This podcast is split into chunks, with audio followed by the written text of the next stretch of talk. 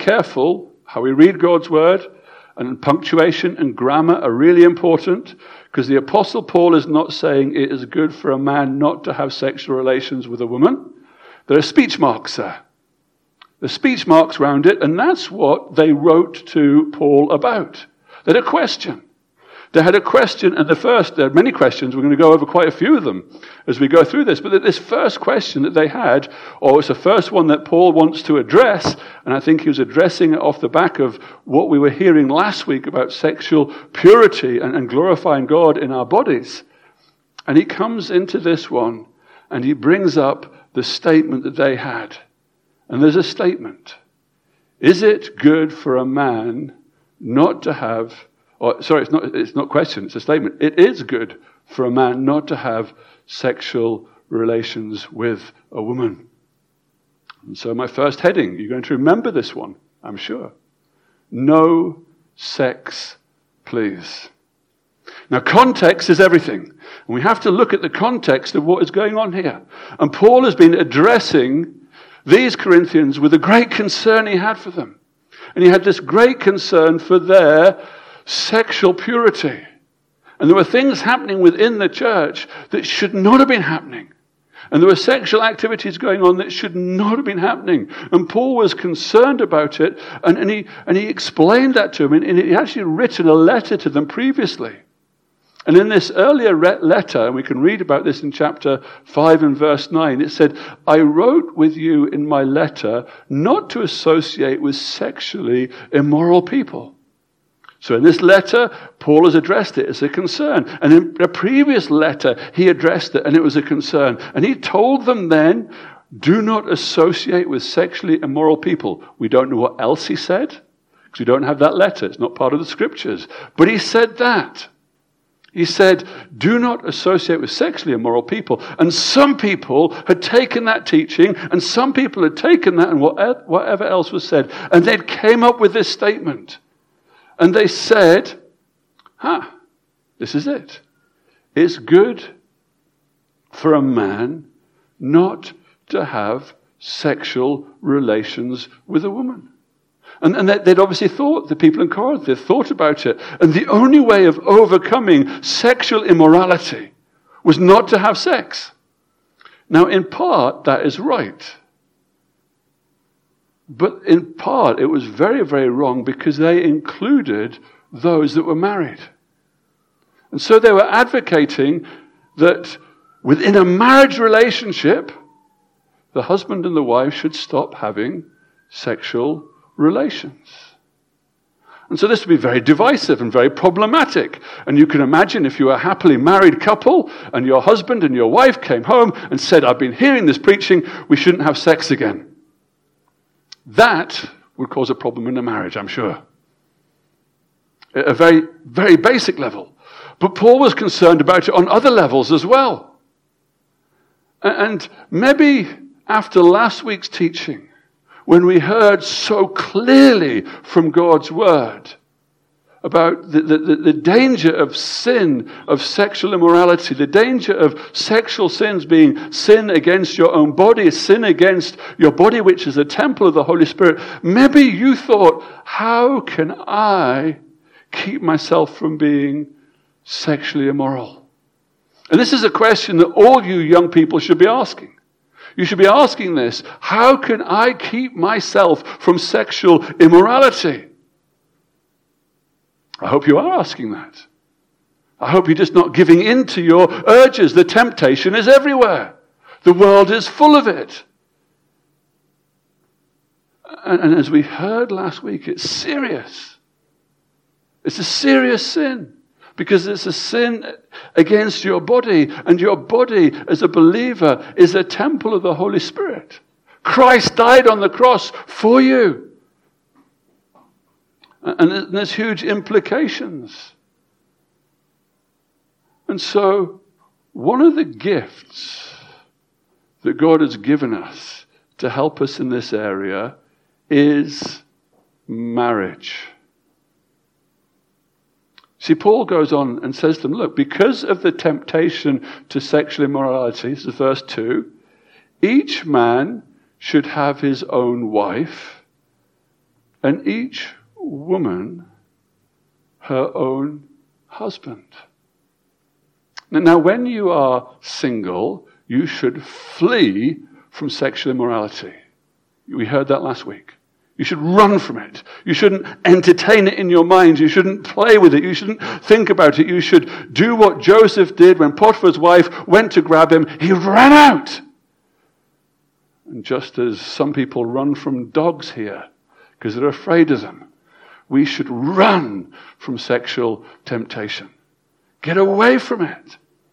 But within the context of that, friends, God has given us something, and he's given us a gift. And this gift is marriage. And this marriage is, is, been, is made for provision for many things, but one of those things is for sexual desires. Sexual desires are not wrong. Sexual desires are not sinful. Sexual desires are something that God gave us as human beings when he made us in the beginning. But sexual immorality is wrong. And some people can say, well, God got it. No, God got it absolutely right, because God gave us marriage. And marriage is the place where sex is to be enjoyed. Marriage is the place where sex is to be had. Jesus' teaching on the subject put it like this. He's talking to his disciples, and, and, and he takes the disciples right back to the beginning. In Matthew chapter nineteen, he answered, "Have you not read? He who made them from the beginning made them male and female." Friends, remember this. He made them male and female. Gender is something that God gives, not what we decide in our own minds. God made us male or female. And, and, and in that, when he made male and female, he said, this is right at the very beginning, "Therefore a man shall leave his father and mother." How did he get made? He got made out of a loving relationships, uh, a sexual intercourse. The baby was born, and the child was brought up in the family, and the child should leave. Leave his mother and father, and he shall hold fast to his wife, and the two shall become one flesh. It's very sensitively said, but it's very explicit. They're no longer two, but one flesh. Therefore, what God has joined together, let no man separate. See, marriage is good. Marriage is something that God has given. And he gave it before the fall. Marriage was something that happened before sin entered into the world. God made male and female. He made them to become together as a husband and wife. He came them to come together as a husband and wife for their whole lives. He made them to get married, and they shouldn't be separated. And within the context of their marriage and being together, he made them not only able to have sex, but to enjoy sex and to have a union that brought, draws them closer to each other. The writer to the Hebrews puts it like this in Hebrews thirteen and fourteen. He said, "Let marriage be held in honor among all." And then sex comes in. "And let the marriage bed be undefiled." If you have sexual desires and, and you're not married, which is most of you here, if you have sexual desires and you're not married, a way to overcome sexual immorality is not just to say no, but to get married. That's what this passage is saying. Sexual desires are real. You feel them. You know them. You do, because you're human, and God made you that way. And the right place for those desires to be expressed and enjoyed is in marriage. One man, one woman, together for life. And putting off marriage is putting yourself at risk of sexual immorality. You're putting marriage off, and pushing it away is putting it off, and you're more likely to struggle with lust, to struggle with pornography, to struggle with fornication, to struggle with wrong sexual desires, to get caught up in masturbation, In Matthew chapter five and verse twenty-eight, Jesus was talking to disciples. He said, look, if any one of you looks at a woman with lustful intent, he's already committed adultery in his heart. It's the same the other way around. If any of you ladies look at a man with lustful intent, you've already committed adultery in your heart. And so if you have a boyfriend or a girlfriend or a fiancé, the longer you stay unmarried, the more likelihood you are of sinning sexually. It's as simple as that. And, and that's the warning that's here. And that's the warning that he was giving to these people. You can't just say no sex, because we're hardwired for it, to enjoy it. We want it.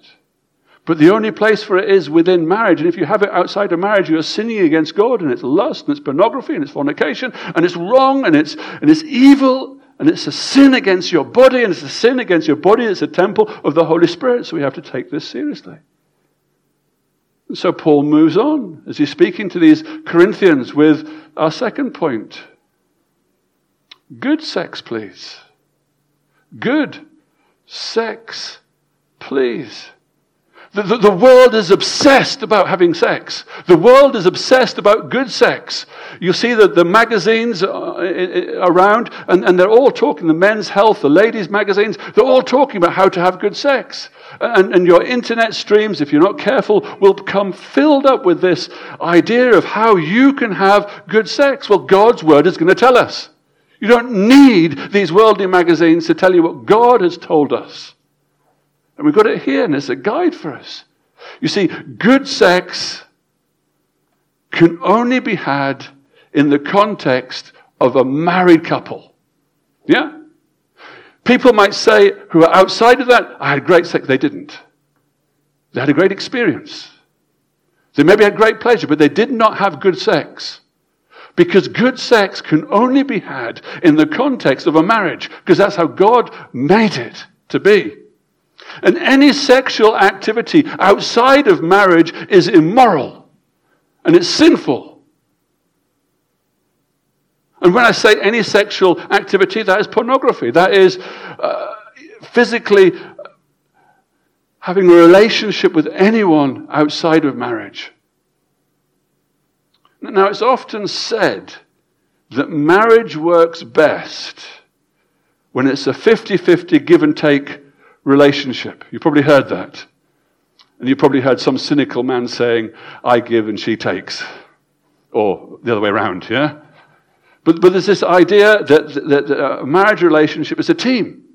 You need to be a team, and you need to work together, and it's a fifty-fifty, and and and and just give and take and compromise, and, and, and you work it out, and you work together, and, and there's a lot of good advice there. But when it comes to sexual relations in a marriage, it is not fifty-fifty give and take. It's not. This passage tells us differently. It is a hundred percent give. The husband is to give himself a hundred percent to his wife. His objective shouldn't be about himself, it should be about her. And caring for her, and loving her, and pleasing her. A hundred percent, that's what it says. The second part of this verse says that likewise the husband does not have authority over his body, but the wife does. Gentlemen that are married, we've failed. But that's the standard. And you see, I, I did it that way around because the passage actually talks about it the other way around. It says, for the wife does not have authority over her own body. I didn't want to say that first because that might have made a whole lot of you switch off and a whole lot of you go, hurrah. But it's not, it's equal. It, it, it, the lady, the wife, her role within this is to give one hundred percent of herself to her husband.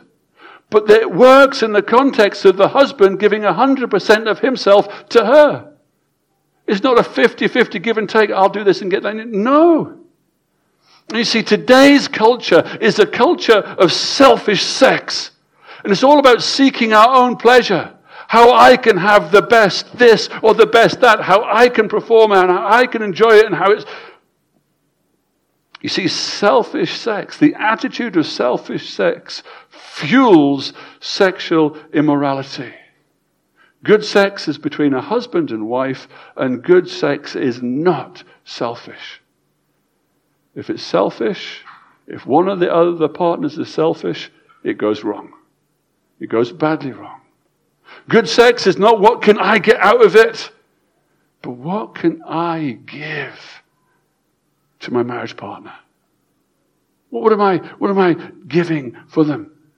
Because the standard here, as we see in the scripture, is everything. It's interesting that that language around the word authority is, is the language of a debt, the language of owing. The husband owes himself to his wife. The wife owes herself to the husband. And, and you married friends, practice that and it'll turn your sex life round, upside down, because it's God's way. Now, if we get into these situations, because what happens sometimes is, is, is one partner with, will withhold sex and affection from the other partner to punish them. Maybe the wife isn't getting enough money that she wants, and so she punishes the man. Or maybe the man's not getting the attention he wants, and that's not biblical. That's absolutely wrong. And, and neither partner should be using sex as a currency to get what they want. That, that effectively is prostitution within a marriage. It's not as God wanted it. It's not as God intended it. Marriage is beautiful. Sex is special. And it's there for husbands and wives to be drawn closer and closer together. I was told just this last week that within African culture, these verses are not preached on. We hide these verses away. They, they don't come out very often, these verses, they don't. Because men like to dominate, and men like to dominate in the bed, and it's wrong and it's sinful. And there's a wrong application of a wife being submissive. And you see, there is a righteous submission of respect that a wife should show. But it's in the context of First Peter where it says, likewise, in chapter three, verse seven, likewise, husbands, live with your wives and understand, showing honor to the woman as a weaker vessel. You see, when it comes to the bedroom, it's not a matter of one submitting over the other. It's a matter of both of them giving themselves completely. And, and you see, Peter, when he wrote that letter, he, he also said that you need to do this. Wives, you need to respect and submit. And husbands, you need to live with your wives in understanding and showing honor. Why? Because if you don't, your prayers will be hindered.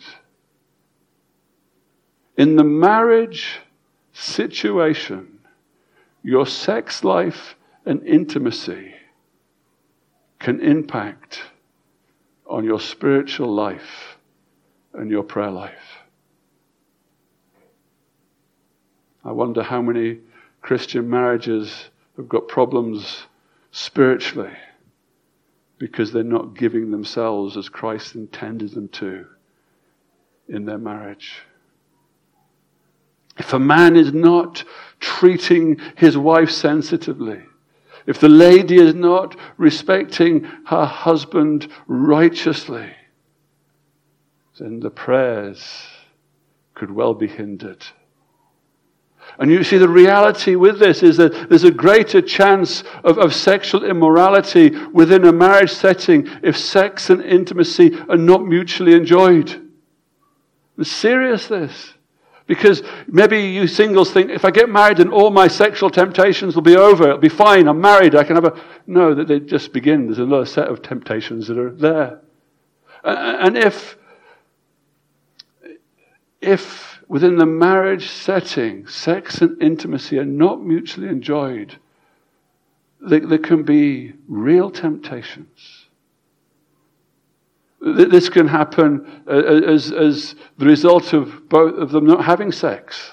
And if they're not having sex, then there's temptation to get it elsewhere. Or, or maybe one of them has been satisfied and the other's not.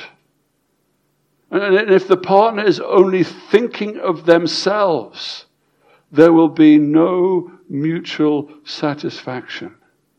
And if there's no mutual satisfaction, this could mean that the, that the partner, the other partner who's, who's not been satisfied is tempted to have lustful fantasies, tempted to go to solace from pornography or masturbation or adultery or, or somewhere else. And if the partner doesn't give the other the sexual im- intimacy that they need and the sexual intimacy that God has made them for, they may well find that somewhere else. It's their sin, of course. But the temptation can happen because of what's gone before. And in this sexualized world, the temptation is everywhere. Just like in Corinth, there was temple prostitutes, as we were hearing last week, everywhere. Now we're living in a day and age where there is sex at a click of a phone. There's a hookup culture, which means that casual sex can be enjoyed, and there is huge temptations. And friends, if you're married, you want to chase after this good sex. And if you're not married, wait till you are to enjoy it. And three, I didn't ever think I would write a sermon heading like this. Regular sex, please. Regular sex, please. Verse five, do not deprive one another, except perhaps by agreement for a limited time, that you may devote yourselves to prayer. And then come together again so that Satan may not tempt you because of your lack of self-control. So what's happening here? Paul is saying to these married couples, don't deprive yourselves. Enjoy your sexual intimacy with one another. But there's a time when you might want to not have sex. Now, obviously, there's, there's times when health mean that you can't. There's times when uh, children being there and, and, and pregnancy and, and other occasions, you may be sensitive. But the one that he was talking about here was prayer. He said that it might be appropriate for you, for, for a limited period of time, by agreement between the both of you, that you devote yourselves to prayer. And, and through that time, you are not having sexual intimacy. Gives you that time to be able to pray, concentrate, think about what you're doing. But he says only for a limited time. And I'm very thankful that that limited time is for husbands and wives to work out. It doesn't say whether it's one day, one week, one month, but it's limited and it's short. And the reason is because of lack of self-control. You see, Paul knew that these married couples, if they stopped having sexual intimacy together as a couple, for an extended period of time, there will be temptations that come upon them that will be very real. Now, temptation is not a sin, but acting on that temptation is. And it's better not to be tempted in the first place. That's what fleeing from sin is. Fleeing from sin is running away from it before it even becomes a temptation. Don't put yourself in temptation's way. And so Paul is saying to these Corinthians, yes, you might want to have a time of prayer together, a time to devote yourself in praying, but don't do it for too long because the temptation will come, the temptation is too great, and what will happen? Don't let yourself get into that situation. And it's because of a lack of self-control.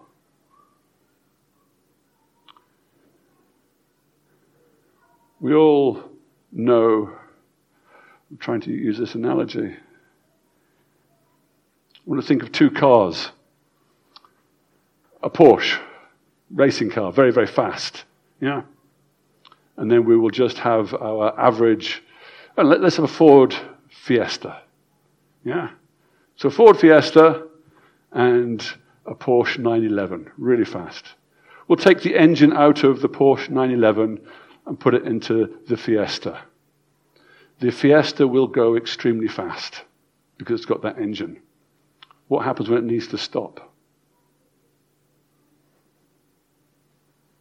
It won't.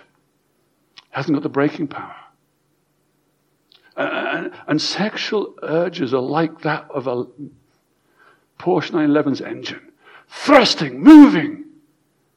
And you may have some self-control to put the brakes on, but not the brakes that will stop that. And so Paul is saying to his Corinthians, get out of temptation's way before it happens. Don't let it come upon you.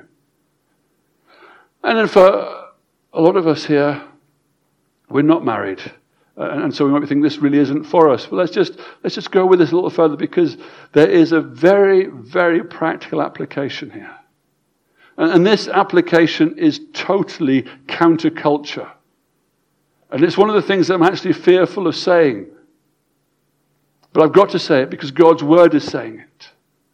You see, Paul told the Corinthians, in a marriage situation, they could abstain for sex for spiritual reasons to pray. That's the reason. Spiritual reasons to pray. And then he goes on and to say it's for a short time. It is a short time.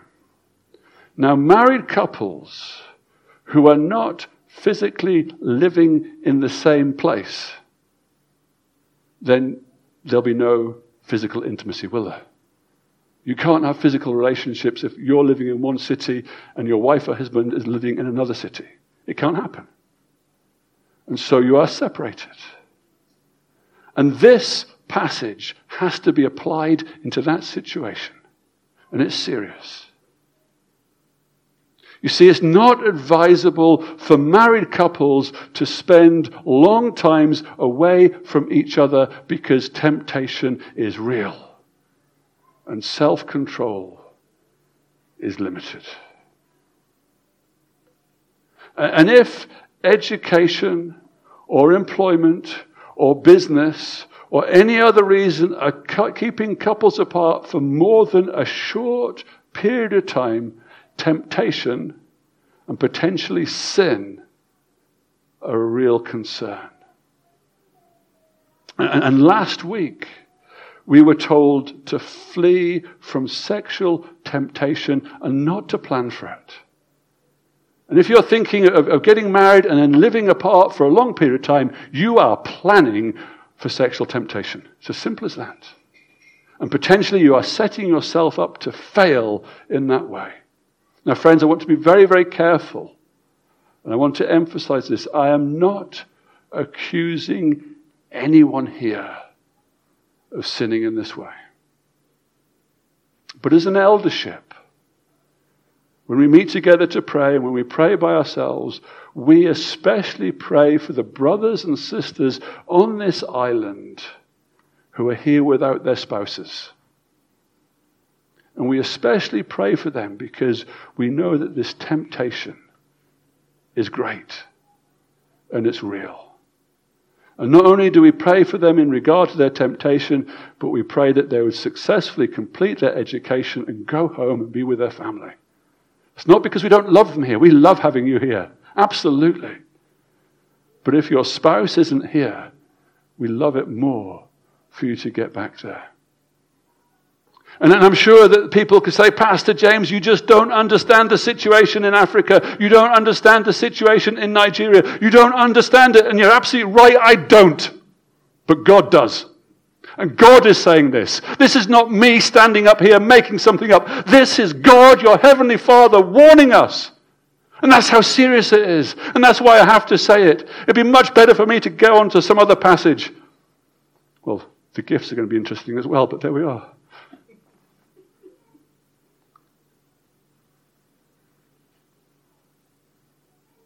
So if you find yourself in this situation, friends, be real about the temptation. Ask God to help you. Ask God to help your partner back home. Plead with God that He will keep you pure. And ask God to provide you a way wherewith you can be back together as soon as possible, and to protect you and your family and your marriage and your relationship with God.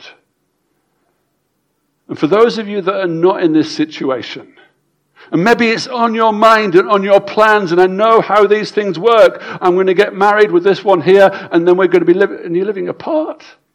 And that's your plan. You're planning to put yourself in temptation's way. You're planning to put yourself in a situation that God never gave you the right to go in his revealed will here. And so you have to ask yourself this question: is education, is economic gain worth more than sexual purity? On the day of judgment, you say, oh, but you don't understand God. It was because I needed a P H D. I don't think that's going to go down very well, is it? And is your education and, and, and economic gain worth more than your marriage? Because that's what you'll be putting at risk. If you go down that route, you are putting your marriage at risk. Not just being estranged for that time, but what if something did happen? And is your education or economic gain worth more than your relationship with God? God is a gracious, forgiving God. And God forgave and restored David, the adulterer and the murderer. But you can see the difference between the Psalms he wrote before his adultery and after, because it messed with his relationship with God. It was restored, he's forgiven. But there are scars that sexual sins leave like nothing else. And friend, if you sacrifice education or economic gain on God's altar, you will not regret it. You will not regret it. God is no man's debtor.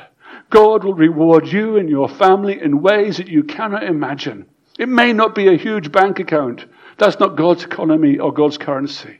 But the reward will be great. And it will be, well done, my good and faithful servant. And then lastly, our last point is sex on fire. Sex on fire from verses six to nine. Marriage is a gift from God, but it's also hard work.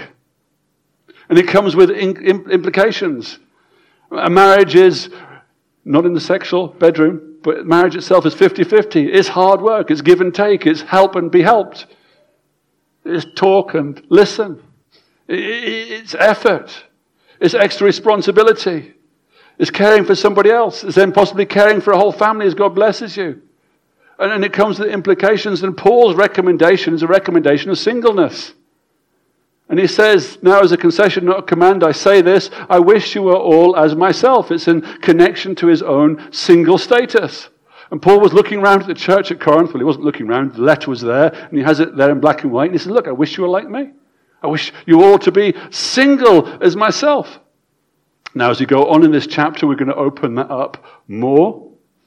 But just for the moment, singleness comes with blessings and opportunities and, and, and responsibilities that are unique to that status. Single people can do things that married folk cannot do in the kingdom. Marriage comes with unique blessings and opportunities with that status. They're just two different places to be. But Paul was saying then that actually, singleness is, is, is special. Singleness is, is, is a gift. Singleness is, is, is good. And, and the Apostle Paul couldn't have done what he did if he was married, because he was spending months and years away from home and ages in prison and a shipwreck and a beating, and it just wouldn't have been good for him to have a wife. Could you imagine? I sat at home. I wonder how my husband is. I wonder how my husband is. What's going on? It had been awful. And God knew. And God knew what his job was and what his role was and who he would be. And God said, you're single. But you see, with, with within this, for him to operate in this way, for this particular advantage that he was active, advocating for others, he said something very, very important. He said, each has his own gift from God. One of one kind and one of another. I have to say, this really makes me smile. Because at the beginning of Corinthians, it talks about Corinthians having gifts and everything could work together so we could enjoy our gifts. And a lot of people like the book of Corinthians because it talks about spiritual gifts. And the first gift it talks about is a gift of singleness. I haven't been at a prayer meeting yet where the youth are shouting, give me singleness, give me the gift of singleness. But it's a gift. It's a paraclete. It's not, that's not the word. It is a, a charisma. That's the original word, which is the exact same words for the other charismas that we have in, in this in this letter. And, and so Paul was describing this charisma, this gift. And God was, Paul was able to control his lusts and overcome his sexual temptation because God had given him a gift to do that. And Paul saw the benefit of the gospel in, in, in life in general. But only, this benefit only is works if the single person can exercise self-control. Because he goes on to say to the unmarried, verse eight, to the unmarried and the widows, I say that it is good for them to remain single as I am. But if they cannot exercise self-control, they should marry. For it is better to marry than to burn with passion. Friends, singleness is good, and it's a status that can be given to you by God, and God will give you the gift to be able to do that without burning. God will do that. And marriage is a gift from God. And some of you, I mean, the majority of people, it seems, uh, that's the way God would have it. But no status should be looked down upon. And both statuses are a gift. And, and the gift is there. And, and the only way you should remain single and keep at it is if you have this gift from God to be able to do it. And God will enable you. See, it talks there about burn with passion. Uh, do I need to explain that? I don't think I do, because I think most of you will probably know what it's like to have passion and desires and temptation.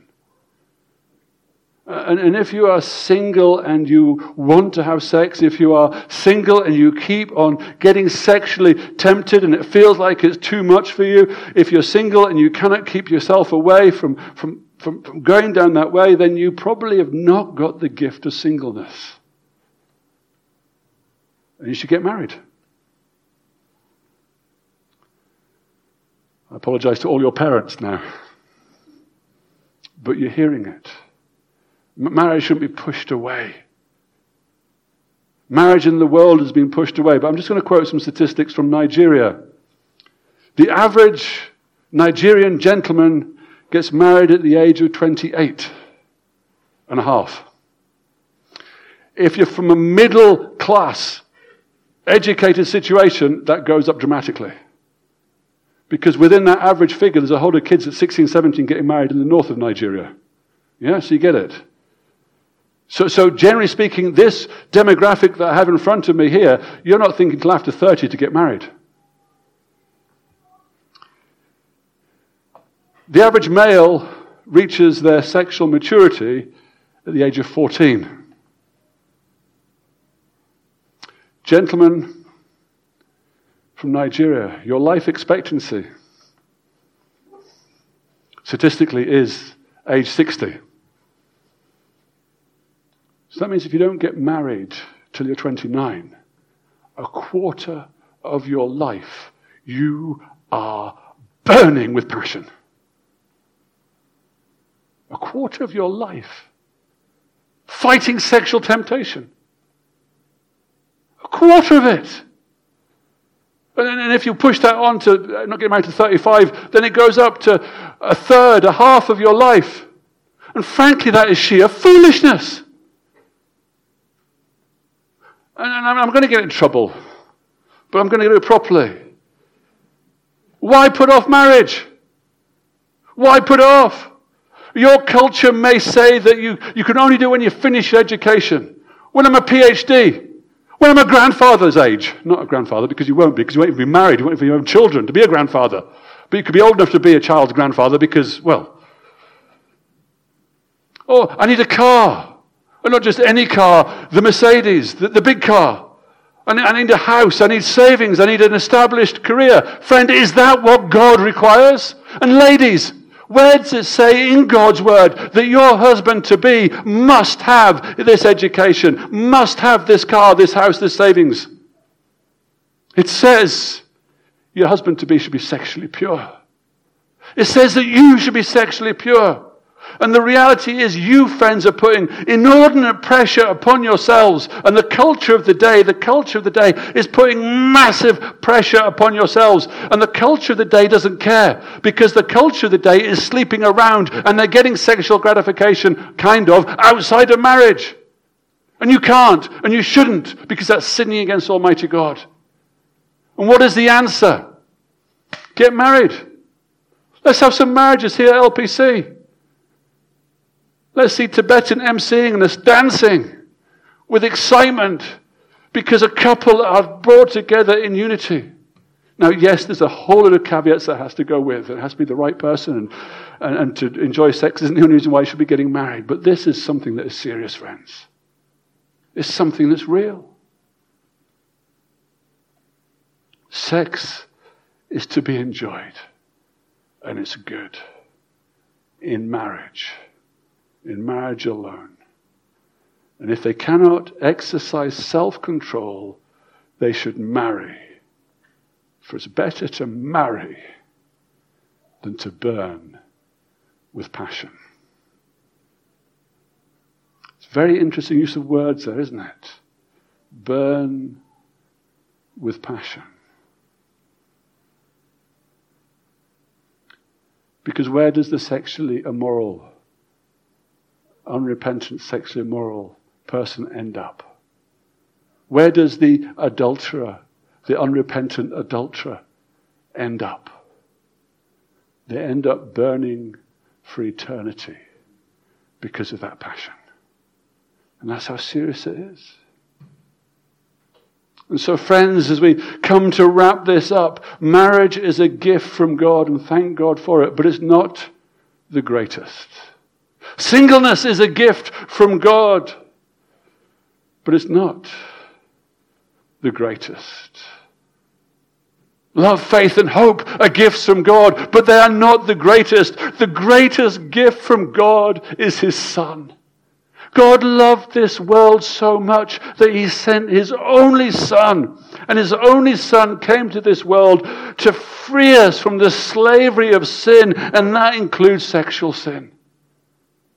He died on the cross to release us from the burden of our own sins and to break the power of sin. And you could well be sitting here like me and thinking, I have failed.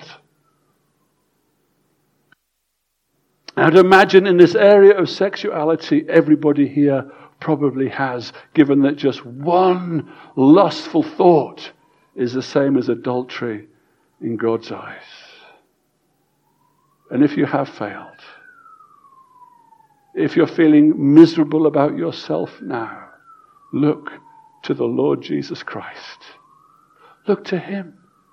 He is the Savior of the world. He died on the cross, and David's sins of adultery and murder have been forgiven.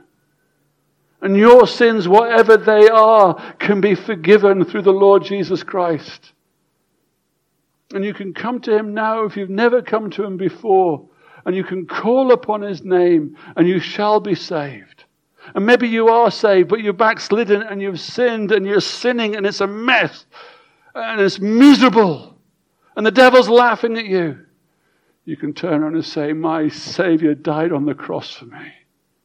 And all that sin and failure was laid upon Him.